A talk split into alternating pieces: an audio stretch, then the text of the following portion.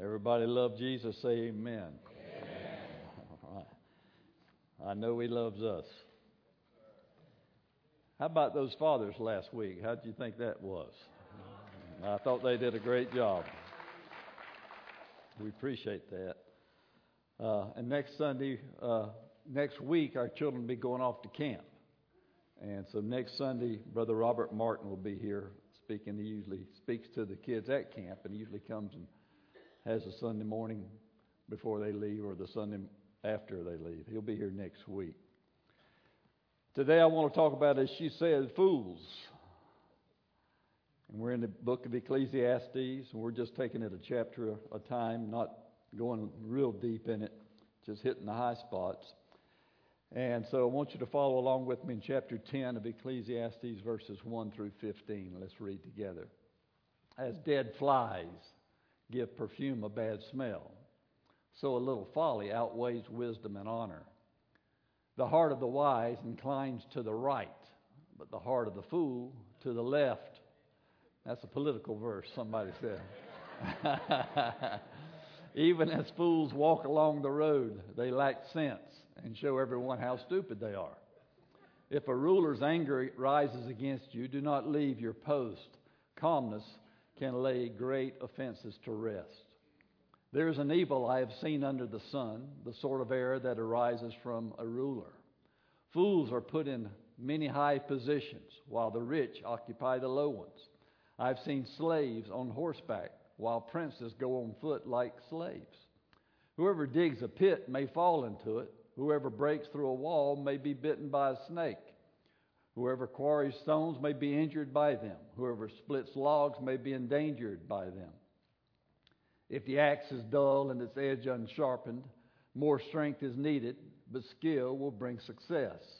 If a snake bites before it's charmed, the charmer receives no fee. Words from the mouth of the wise are gracious, but fools are consumed by their own lips. At the beginning, their words are folly. At the end, they are wicked madness. And fools utterly multiply words. No one knows what is coming, but who can tell someone else what will happen after them? The toil of fools wearies them. They do not know the way to town. Each country has its own special days. We have special holidays and days that some days we get off of work, and some days are just something that we're to commemorate something that has an impact on our country, on our individual lives. For example, we have national observances like New Year's Day, Memorial Day, Independence Day, Labor Day, Veterans Day, Thanksgiving, national holidays like that. We have some holidays that honor and recognize people, like Washington's birthday, Martin Luther King Day, Columbus Day, even Mother and Father's Day. We have some days that are religious in nature because of our Christian heritage. We have Easter, we have Christmas, and we have other days that are on our calendar that I'm not sure exactly what all of them are for. Groundhog Day, Valentine's Day, Earth Day, April Fool's Day. You know, I tried to look up and see where that came from because I was curious. I didn't know where it came from and couldn't really find anything too much. I felt like a fool. Some say it started in 1582 in France. Could be. It's a day of merriment, a day where you pull pranks and practical jokes and try to fool people, and then you say April Fools, let them in on the joke, and everybody's happy or aggravated. I don't know. But this world is full of fools. If you mean by fool, not very bright, gullible, do not think. That's one thing. Will Rogers, he said this: common sense is not as common anymore as it used to be. One man said, he told his buddy, I went yesterday to take an IQ test. He said, what did they discover? He said, it came out negative. So anyway, I don't know, but here's some fools. Let me give you an example.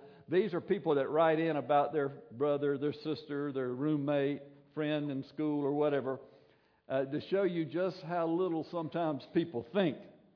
Here's one. He said, my sister finally gave up trying to make Kool-Aid because she kept making a mess, putting 3 cups of water in that little Kool-Aid packet. My roommate tried to boil water on low for 20 minutes. She said she didn't like using the high burner because it turned red and she thought that might be dangerous. My brother stared at the mirror for 10 minutes because he could not figure out why his hair was parted on a different side. One girl said, I had a co-worker that would not put gas in her car until it was on empty because she didn't want to waste the gas that was already in the tank.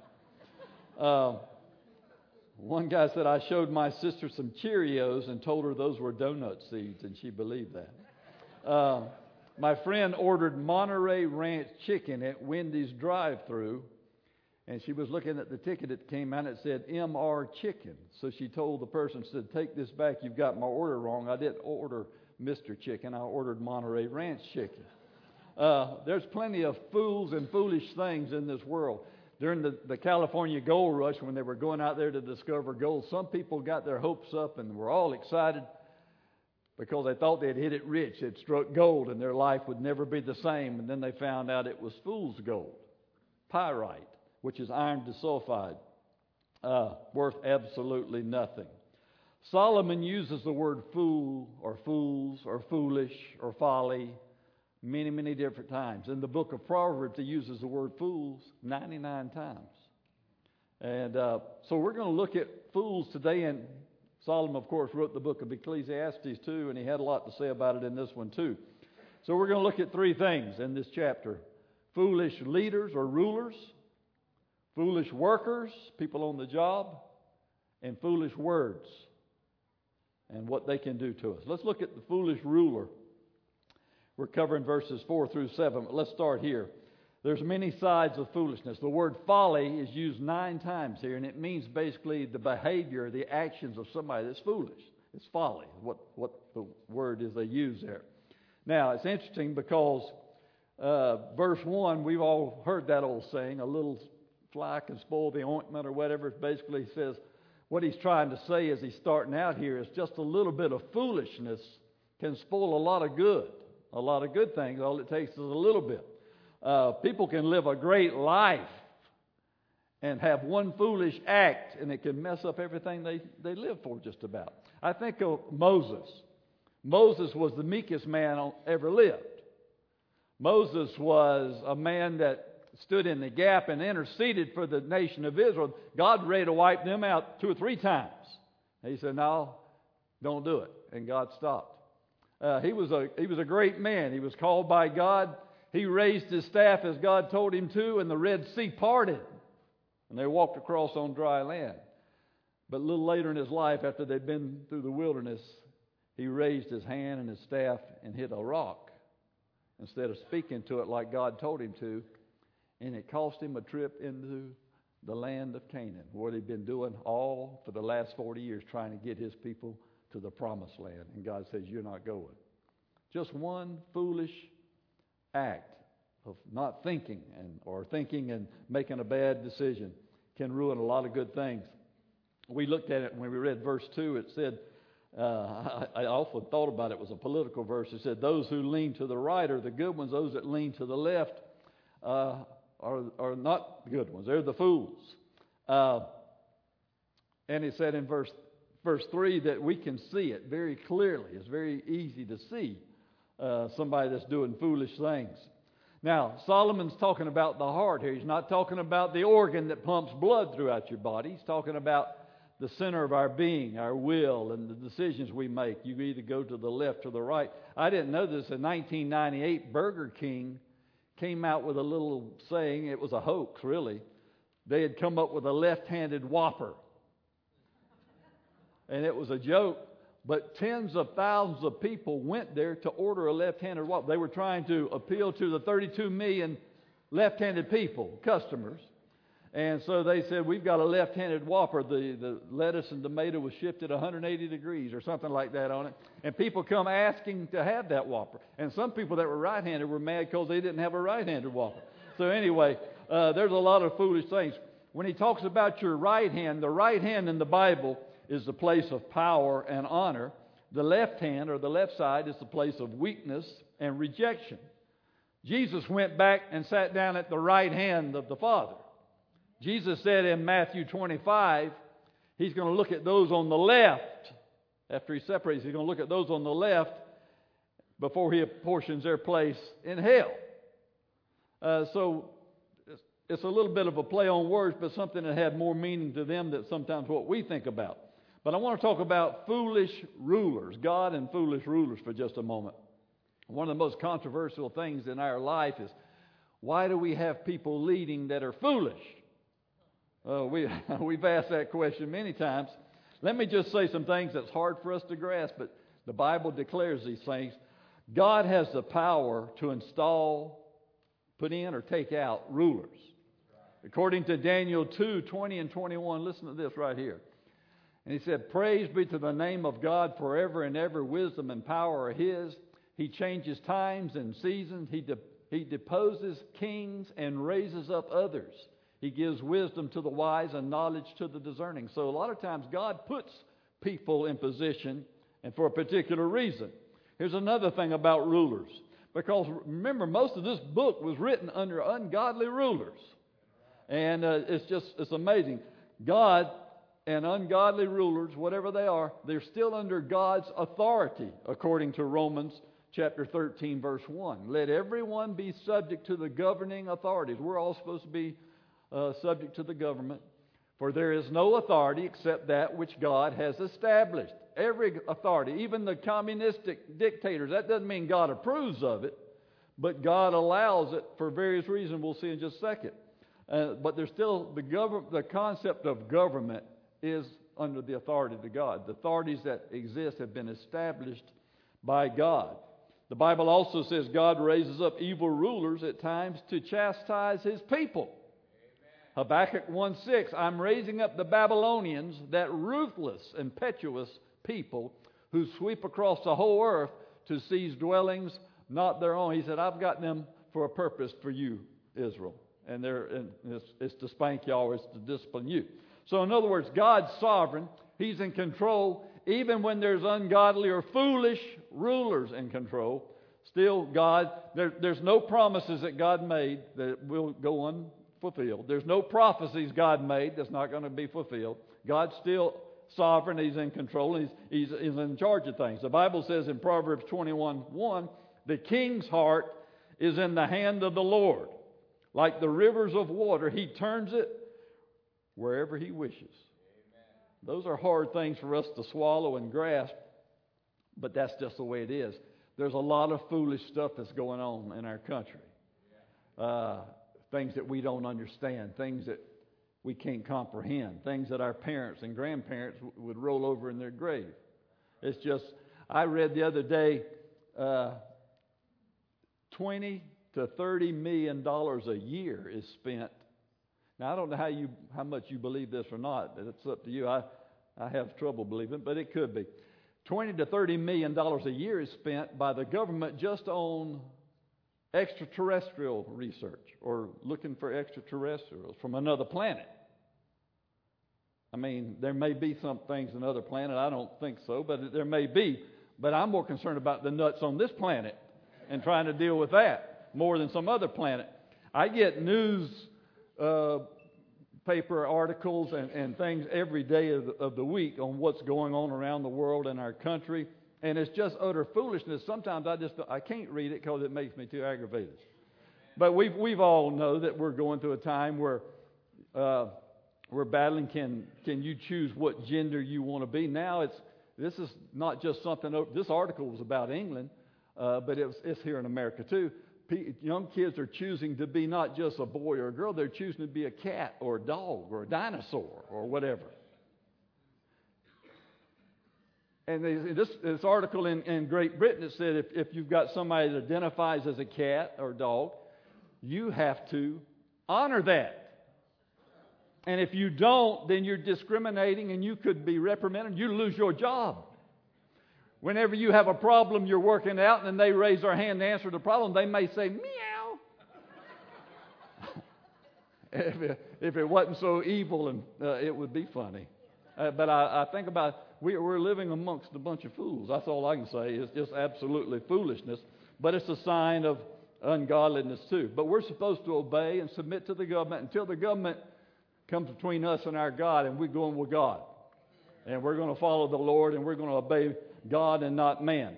But here's two reasons rulers are foolish, he says in this passage of Scripture. These are two examples of what a foolish ruler is. In verse 4, pride and anger. If a ruler's anger rises against you, do not leave your post. Calmness may lay great offenses to rest. What he's saying, a foolish ruler is somebody that has no control. They got a lot of pride and they get mad. They don't like to be corrected. They don't like to be challenged. They will do whatever they have to do. It doesn't matter how much evidence proves they're wrong. They're going to steal. They're stubborn and rebellious, and they're going to do it their own way. That's pride. The greatest example of pride, there's a lot of them in the Bible, of a ruler was King Saul. King Saul was one of the most proud men in the world. Let me give you a little story. I'm going to condense it. He had a son named Jonathan. Jonathan was David's best buddy. They were good friends. They had a relationship, a covenant with each other. But he was his son. He was a great warrior. He was a great fighter. And one day, while they were fighting the Philistines, they were taking a break. Jonathan took his armor bearer, went out there and went looking for some Philistines himself, and he saw some. And he said, well, there ain't many of us here, just me and you, but the Lord can deliver with a lot or a little. He said, now we're going to go there, and if those guys say, get out of here, then we ain't going to go mess with them. But if they say, come on, if you want us, come get some of us. Then we're going, he said, because that's the sign God said, go get them. And they went, and the Philistines said, come on here, we want some of y'all. They went in there, and he wiped out 20 in a half-acre of land. He was a good man, good warrior. Anyway, his daddy was a nut. His daddy one day had the 600, the army there, and he said, we're trying to finish these Philistines off. Nobody can eat anything until the battle's over and we've done this work. So take an oath. They had to all take an oath. They wouldn't eat anything. Well, Jonathan wasn't even there to hear that oath. Anyway, he comes along a little bit later, and they get ready to go, and he said, let's go get them. And some of the priests said, well, we don't want to go without God directing. He said, well, call on the Lord. And God didn't answer. He said, well, there's something wrong.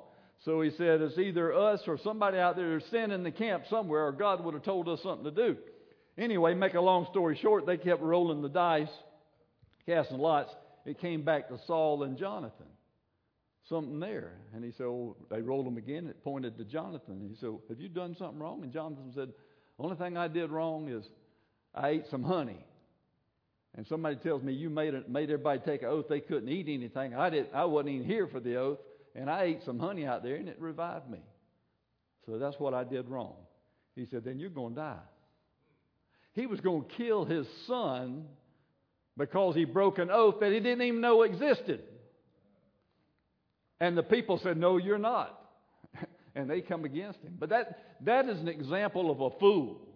Somebody that makes stupid decisions and will not change because of their pride, no matter how stupid it is. Here's a second type of a foolish ruler. It's somebody that is pliable and weak. Look at verses 5 through 7. There's an evil I have seen under the sun, the sort of error that rises from a ruler. Fools are put in many high positions, while the rich occupy the low ones. I have seen slaves on horseback, while princes go on foot like slaves. Now, here's what he's saying. Another foolish ruler is somebody who's not good at making decisions. They're not a good... They can't pick out the good characteristics in people. They have fools in high positions, and they have smart, intelligent people in low positions. They've got people in the wrong position. That's what he's saying. That's a foolish leader. That's another one I can give you a good example of that. Is something like somebody like Solomon's son, Rehoboam. When Solomon died, Rehoboam's going to be the next king. And you know, like Solomon, when he started out, he said, God, I just want wisdom to lead these people. And God gave him wisdom and wealth.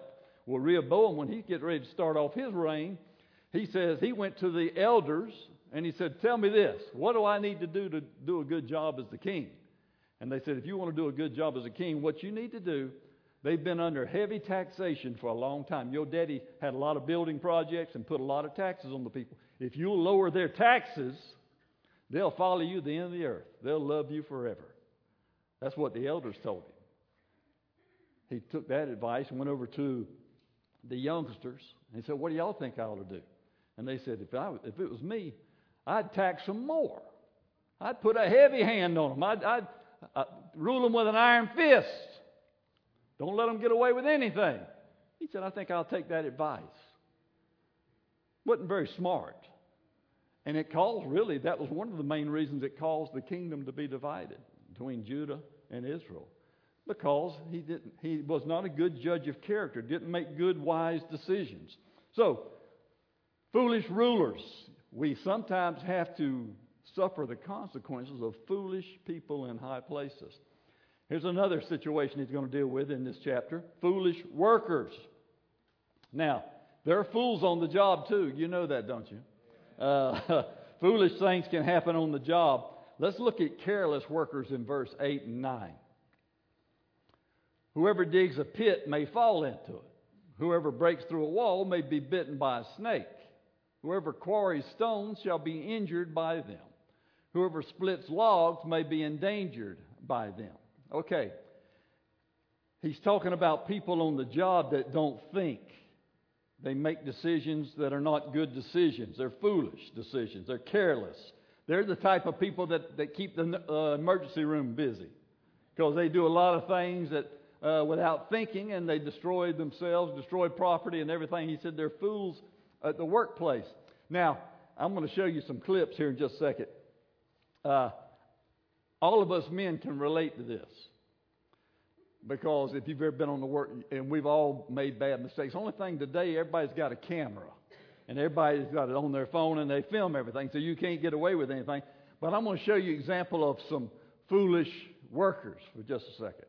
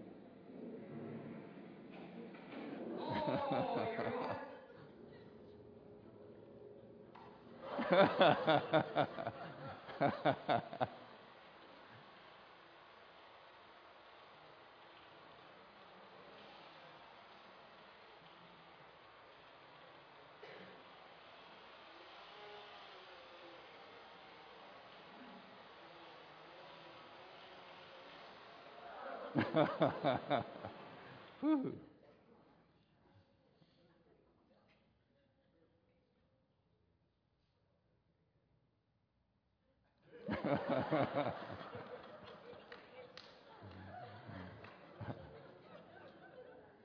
This guy has to have a new job after this one.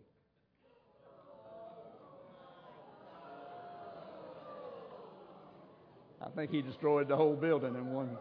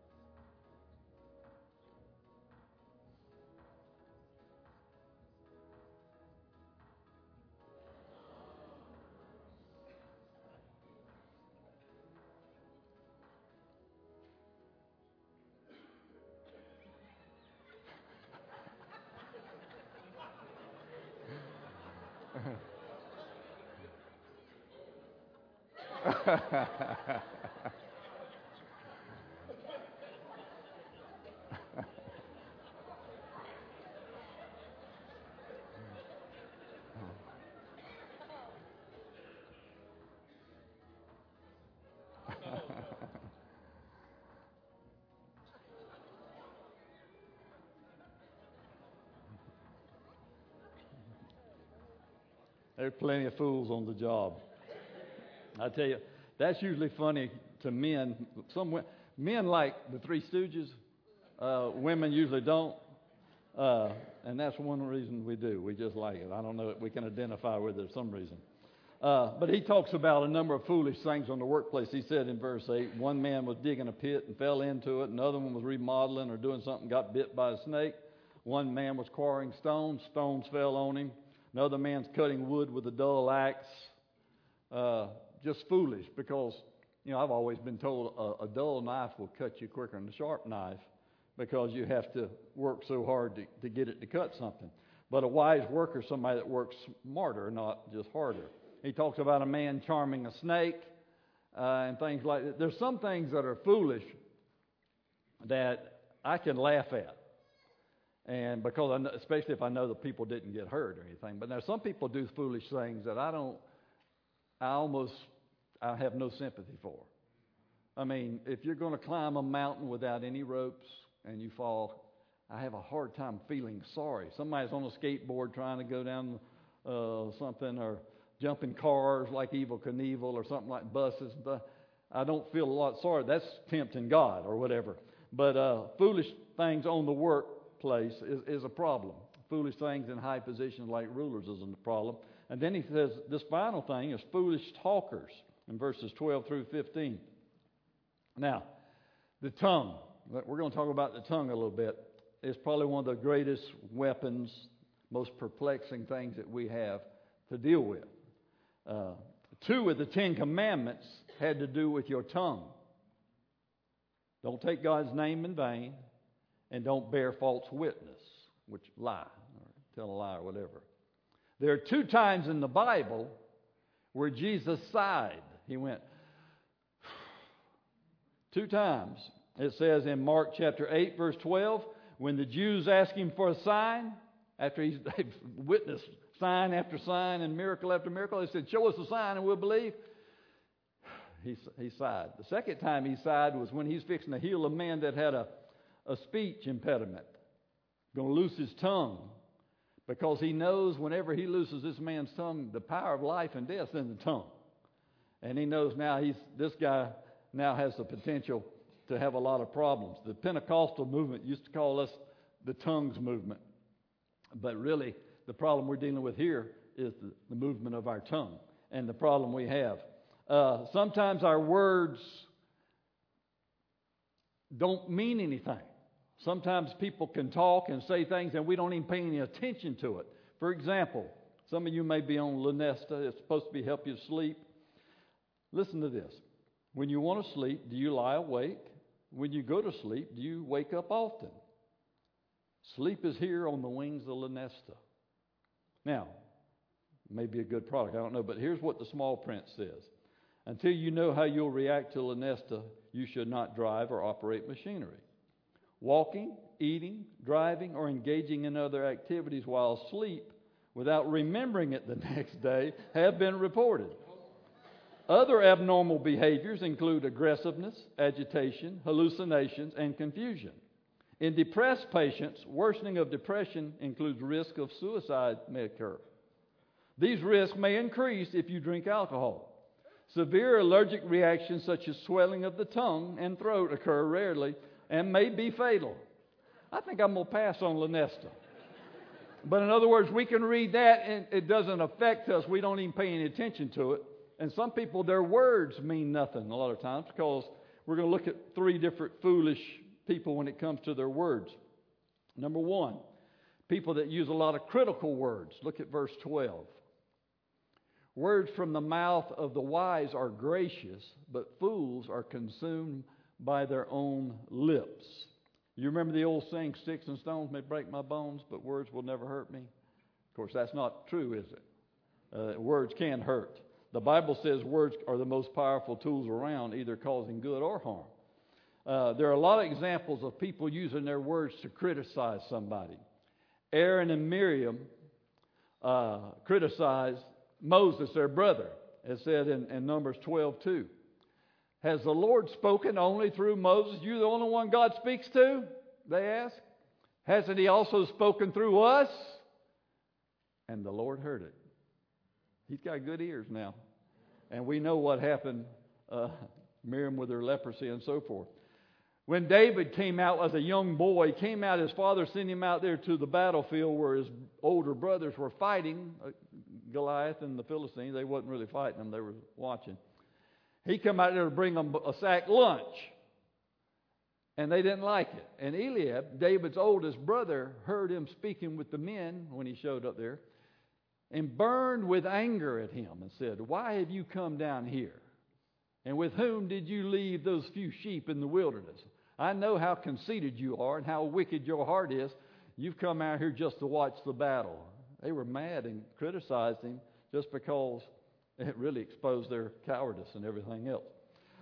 Critical words are something that's part of the early church in Ephesians 4:31. He said, "Get rid of all bitterness and rage and anger, brawling and slander, along with every form of malice." Being critical and argumentative and everything, it was very much a part of the early church. I'll come back to that Hebrews in just one second too. You remember Rick's been telling us how much he enjoys and how we ought to read the Sermon on the Mount. And, of course, there's some powerful teachings in the Sermon on the Mount. One of the teachings that most people are confused about, and I'm not saying I've got all the answers to it, but when he talked about, Jesus said this, if you look at your brother with anger in your heart, you've murdered him.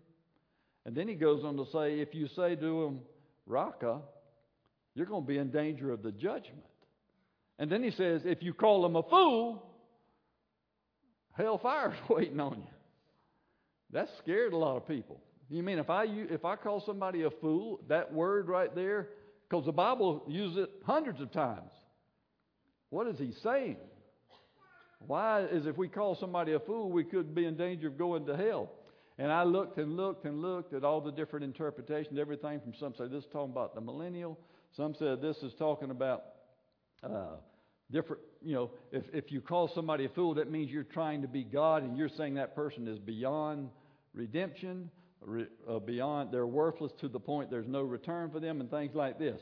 Anyway, it's a very strong word that's used here, and I don't have a clear, strong answer to give you on that. But there are two different people that are constantly going before the throne of God all the time. Jesus is going before the throne because he's interceding for his church.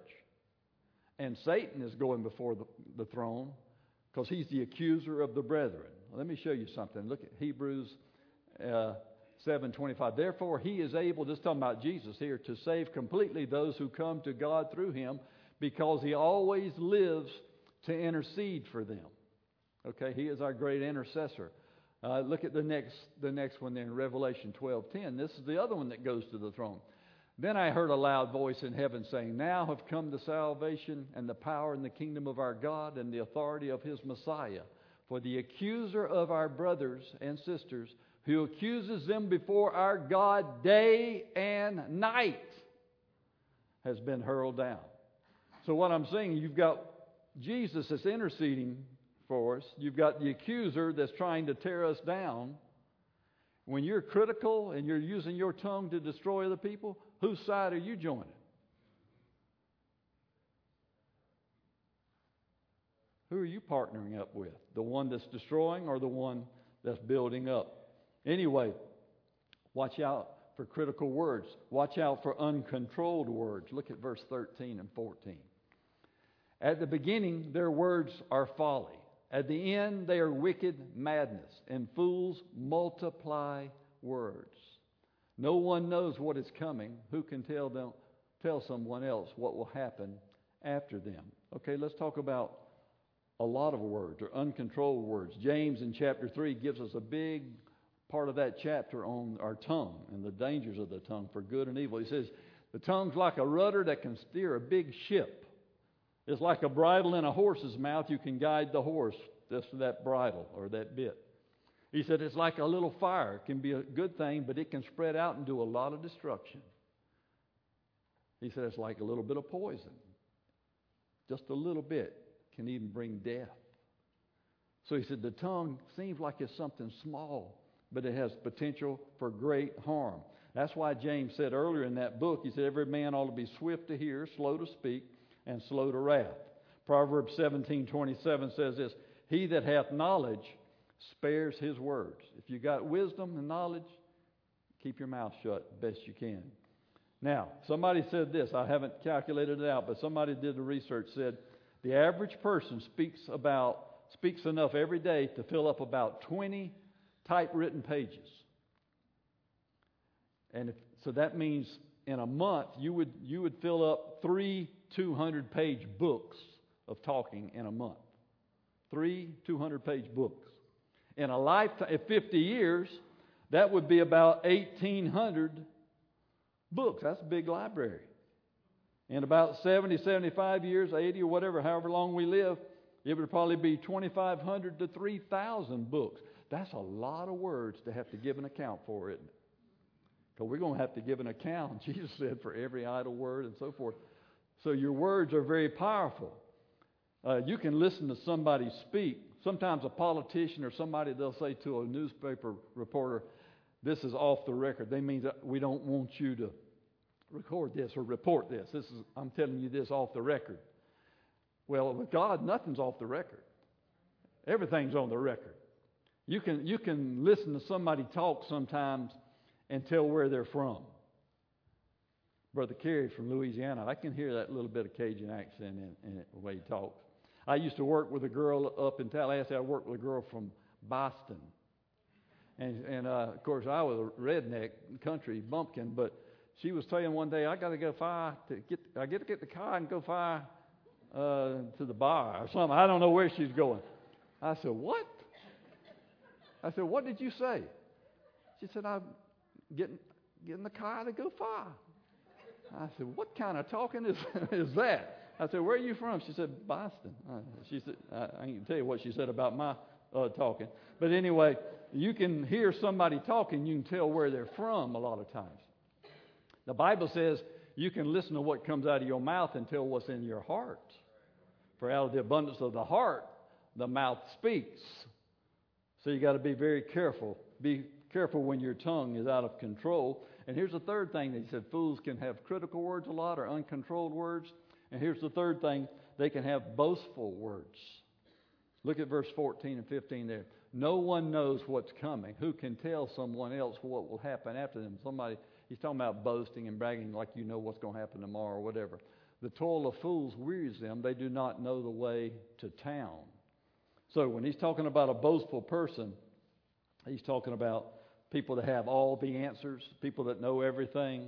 The Bible says in Proverbs 27:1, don't boast about tomorrow, for you know not what a day may bring forth.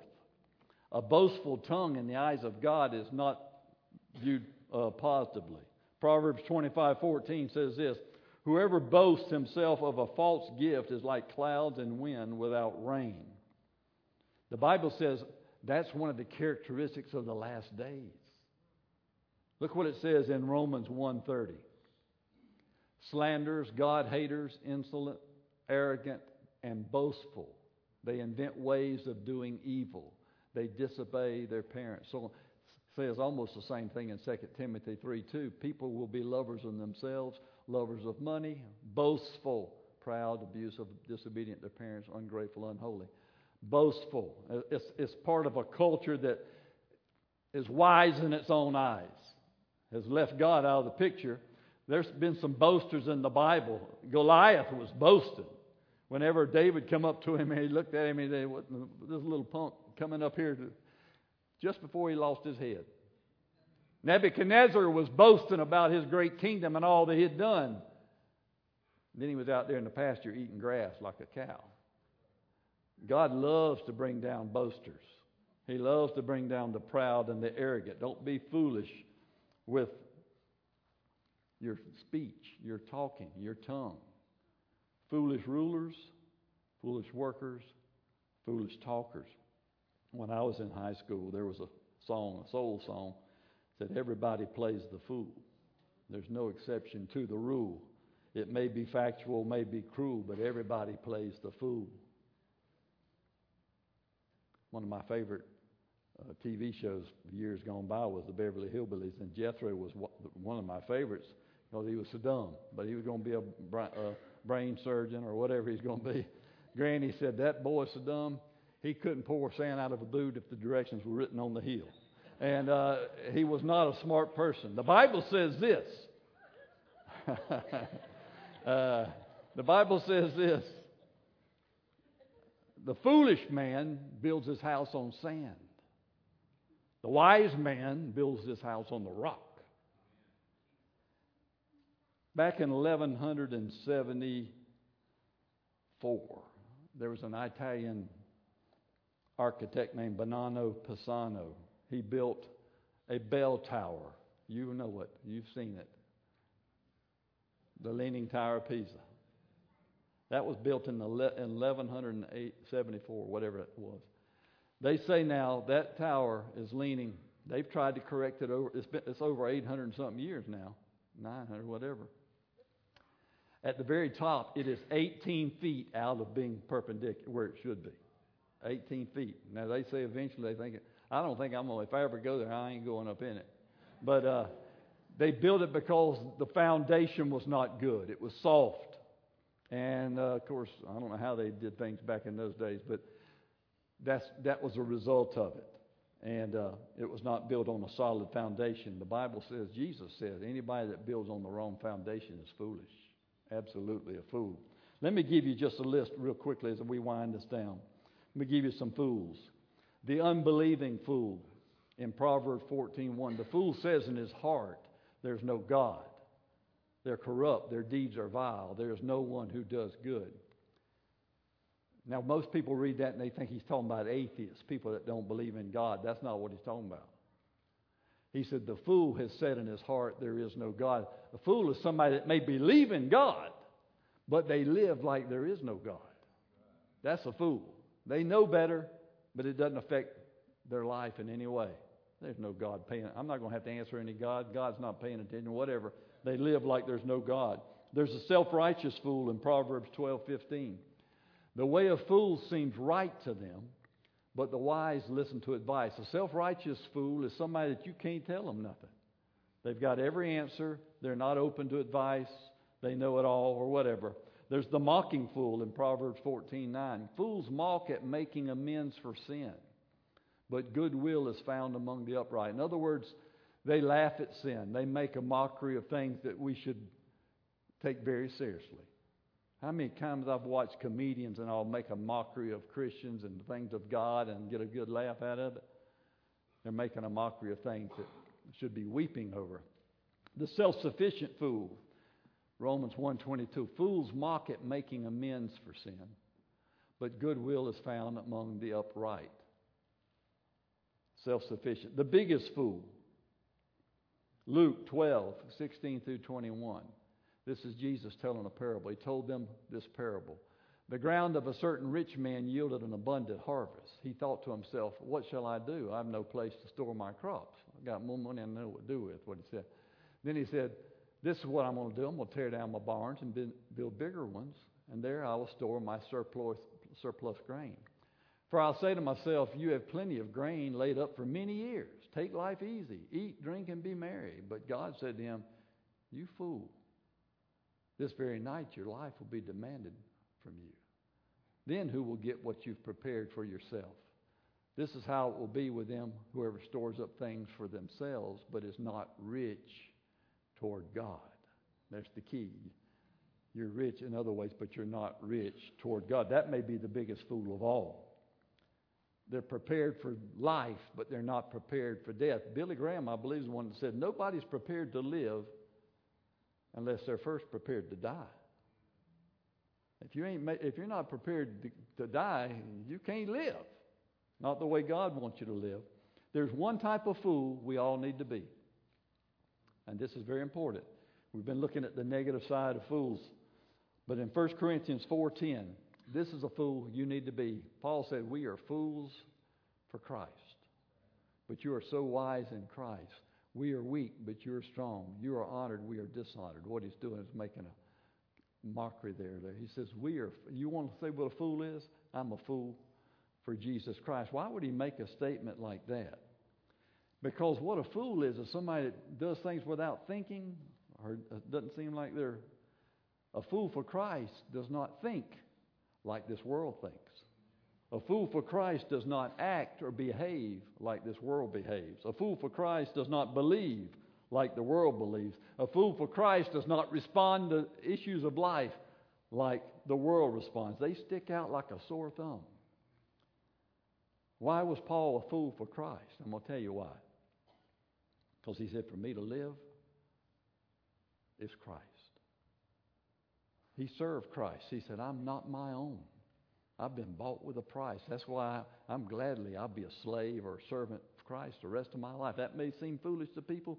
I'll gladly serve him who gave his all for me. He preached Christ. He said, because of the foolishness of preaching, people come to Christ. I'm not ashamed of the gospel, he said. I'm a fool. I may look like a fool to you, but I'm not in the eyes of God. He suffered for Christ.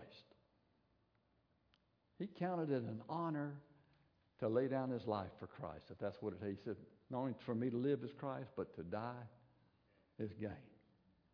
Pam said at the end of that, or beginning of the song, Jim Elliot, the missionary that died in Ecuador in 1956, the 5 missionaries that were killed on the field, he said, he's the one that said it, he is no fool who gives what he cannot keep to gain what he cannot lose. So you're either a fool for Christ or you're a fool. You're either building on a solid foundation or you're making a foolish example of your life. Let's stand together.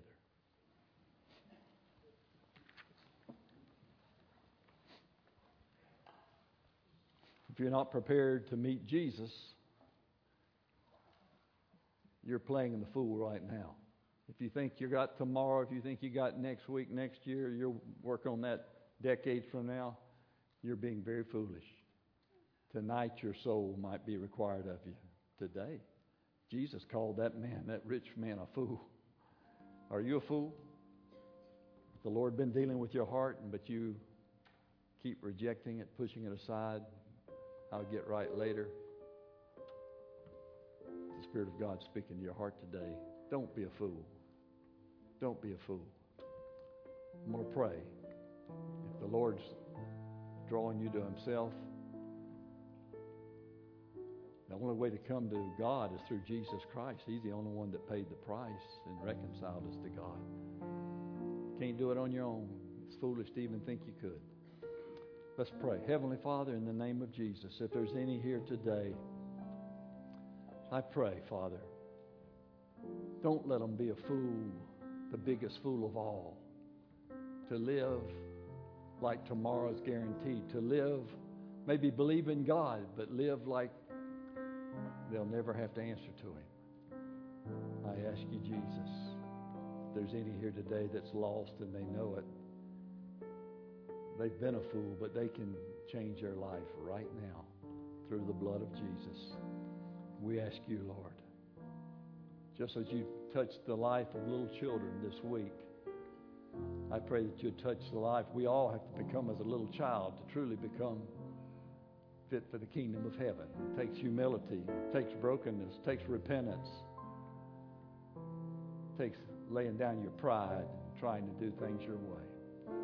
You know every heart and every life. Before we leave here today, I pray that you would draw them to yourself. We pray in the name of Jesus. Amen. Before we leave here today, I thought we would pray for Brother Chester. Brother Chester, if you come on down here. Brother Chester's fixing to go back to Vietnam end of the week. Brother Chester fought in Vietnam, fought the enemy, and him and Sister Beverly have spent a good bit of their lives trying to reach the ones they used to fight against. Let's pray for them. Brother Chester told me the other day at the funeral, he said it might be, maybe not, but might be his last trip over there. If it is or not, let's pray. We heard from Brother Gill last week of Mozambique. Let's pray for God to anoint and use him while he's over there one more time.